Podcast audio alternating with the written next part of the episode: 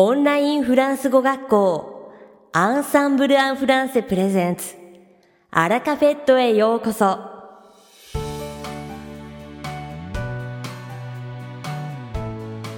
オンラインフランス語学校Ensemble en Françaisプレゼンツアラカフェットへようこそ。この番組はフランス語学習をメインテーマにネイティブに通じる実践的なフランス語表現や日本人学習者が間違いやすい文法のポイントなどをアンサンブル講師が週替わりでお伝えします。本日の担当はジョゼフ先生です。ジョゼフ先生が話すフランス語原文はアンサンブルのホームページでもご紹介していますので、原文を確認したい方はホームページをご覧ください。では早速お聞きください。Bonjour tout le monde, j'espère que vous allez bien. 皆さん、こんにちは。お元気ですか? C'est Joseph, professeur chez Ensemble en Français. Ensemble en Français, フランス語講師の Joseph です。Cette année, la Golden Week a été plus longue que d'habitude. 今年の Golden Week はいつもよりも長かったですね。Avez-vous pu en profiter pleinement? 皆さんは楽しめましたか? En plus, il faisait vraiment très beau. しかも、とってもいいお天気でした。Pour ma part, ça faisait longtemps que je n'avais pas voyagé au Japon. 私はというと、ずっと日本で旅行をしていませんでした。Cette fois-ci, j'ai décidé d'aller dans la péninsule de Noto pour y aller faire du vélo de route. 今回は Noto 半島へロードバイクをしに行くと決めました。Le paysage était vraiment magnifique et l'ambiance était vraiment différente que dans la région du Kanto. 景色は本当に素晴らしく、雰囲気は関東のあたりとは全く違いました。Faire du vélo le long de la mer, en partant de Noto et en passant par Suzu, a été vraiment relaxant. Noto から Suzu までの海沿いを自転車で走るのは本当にリラックスできました。C'était la première fois que je voyais la mer du Japon.日本海を見たのは初めてでした。Voici une photo. これが写真です。Les habitants de Noto et de Suzu sont vraiment amicaux et nous saluaient de la main ou de la tête lorsque nous passions. Noto と Suzu の住民はとっても人懐っこく、私たちが通ると手や頭で挨拶をしてくれました。Bref.J'ai vraiment passé un excellent séjour. とても素晴らしい数日間を過ごせました。Et vous, avez-vous pu aller quelque part? Dites-le moi dans vos commentaires. 皆さんはお出かけされましたか?コメント欄で教えてください。さて、本日のアラカフェットはに部構成でお届けします。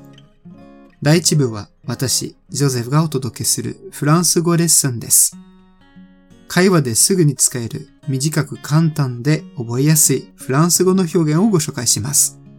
そして第に部はさんがつにデビューされたアキコ先生をご紹介します。Allez, passons à notre leçon. では、レッスンに移りましょう。Aujourd'hui, j'aimerais vous apprendre une expression que nous utilisons beaucoup à la place de « je peux » à la forme interrogative. 今日は〇〇していいですかという疑問の代わりによく使う表現を学びたいと思います。Par exemple, nous disons « je peux fermer la fenêtre » 例えばこういう風に言うかもしれません。窓を閉めていいですか? ou « Je peux m'asseoir à côté de vous ?» ou autre. あるいは「隣に座っていいですか?」などです。Mais connaissez-vous cette forme?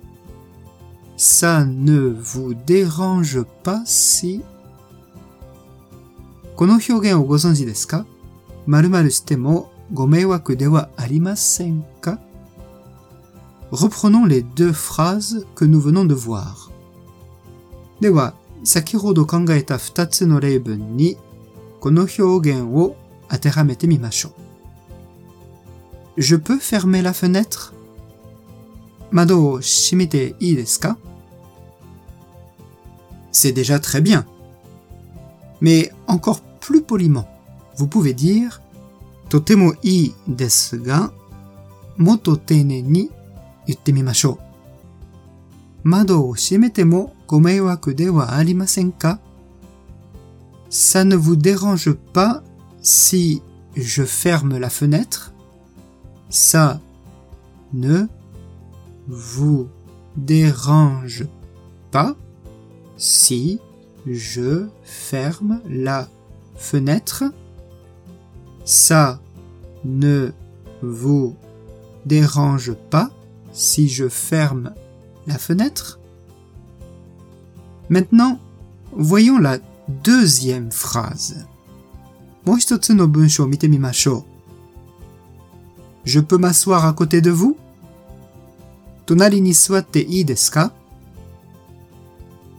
Plus poliment, vous pouvez dire 丁寧な言い方だとこう言います。隣に座ってもご迷惑ではありませんか? Ça ne vous dérange pas si je m'assois à côté de vous? Ça ne vous dérange pas.Si je m'assois à côté de vous. Ça ne vous dérange pas si je m'assois à côté de vous. Vous avez certainement noté qu'après « si », on utilise un verbe conjugué au présent. お気づきのようにsi もしの後に普通の現在形の活用を使います。Maintenant, imaginez que vous êtes dans un bus en France et que vous vouliez ouvrir la fenêtre. Vous pourriez demander à la personne à côté de vous. では、これからフランスでバスに乗っていることを想像してみてください。隣に座っている乗客にこう尋ねるかもしれません。窓を開けてもご迷惑ではありませんか? Ça ne vous dérange pas si j'ouvre la fenêtre? Ça ne vous dérange pas si j'ouvre la fenêtre?Ça ne vous dérange pas si j'ouvre la fenêtre? Voilà, j'espère que cette expression vous sera très utile. この表現がお役に立てたら嬉しいです。Je vous souhaite à toutes et à tous bon courage en français. 皆さん、フランス語引き続き頑張ってくださいね。いかがでしたか?今回のようにしておくと役に立つフランス語の一言は、Ensemble で配信しているメールマガジン、無料メールレッスンでたくさん紹介されています。ご興味がある方はぜひ、Ensemble en Français のホームページから無料メールレッスンにご登録くださいね。それではまた、à bientôt!ジョゼフ先生、ありがとうございました。アラカフェットは日本最大のオンラインフランス語学校アンサンブル・アン・フランセがお送りしています。この番組を聞いてくださっているすべての方にフランス語学習に役立つ特別なビデオ講座およそいちまんえん相当をプレゼントしています。詳細は番組の最後にお知らせいたしますので、ぜひ最後までお聞きください。続きまして番組のだいにぶはアンサンブルスタッフのよしこがお届けします。今回はさんがつさんじゅういちにちにデビューされた日本人講師のあきこ先生をご紹介いたします。フランス在住のあきこ先生はカナダのモントリオールに住んだ経験もあり、過去には英語の講師や塾の講師としても活動していました。そのため、子供から大人まで幅広い生徒に教えることが大好きで、生徒に寄り添った優しい丁寧なレッスンが持ち味です。フランス生活での実体験から、ネイティブに通じる自然な言い方や細かいニュアンスの違いを日本語でわかりやすく教えてくれます。また、あきこ先生は通じる発音の習得も重視しており、特に入門者や初級者にはシンプルなフレーズを正しい音とイントネーションで言えるようになるまで優しく丁寧にサポートします。文法も発音も生徒がうまくできたときは自分のことのように褒めてくださるので、学習のモチベーションが自然と上がります。一歩ずつフランス語を身につけたい方におすすめの講師です。あきこ先生は日本時間の夕方から夜遅くにかけてレッスンを提供しますので、ご興味がある方はぜひ一度受講してみてくださいね。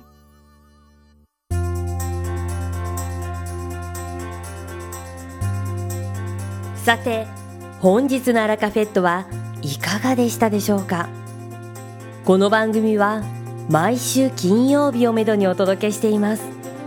確実にお届けするための方法として iTunes やポッドキャストのアプリの購読ボタンを押せば自動的に配信されますので、ぜひ購読するのボタンを押してください。また番組では皆様からのご感想やフランス語学習に関するご質問をお待ちしております。アンサンブルアンフランセで検索していただき、お問い合わせからお送りください。番組内でご紹介させていただきます。そして、この放送を聞いてくださったあなたに素敵なプレゼントがあります。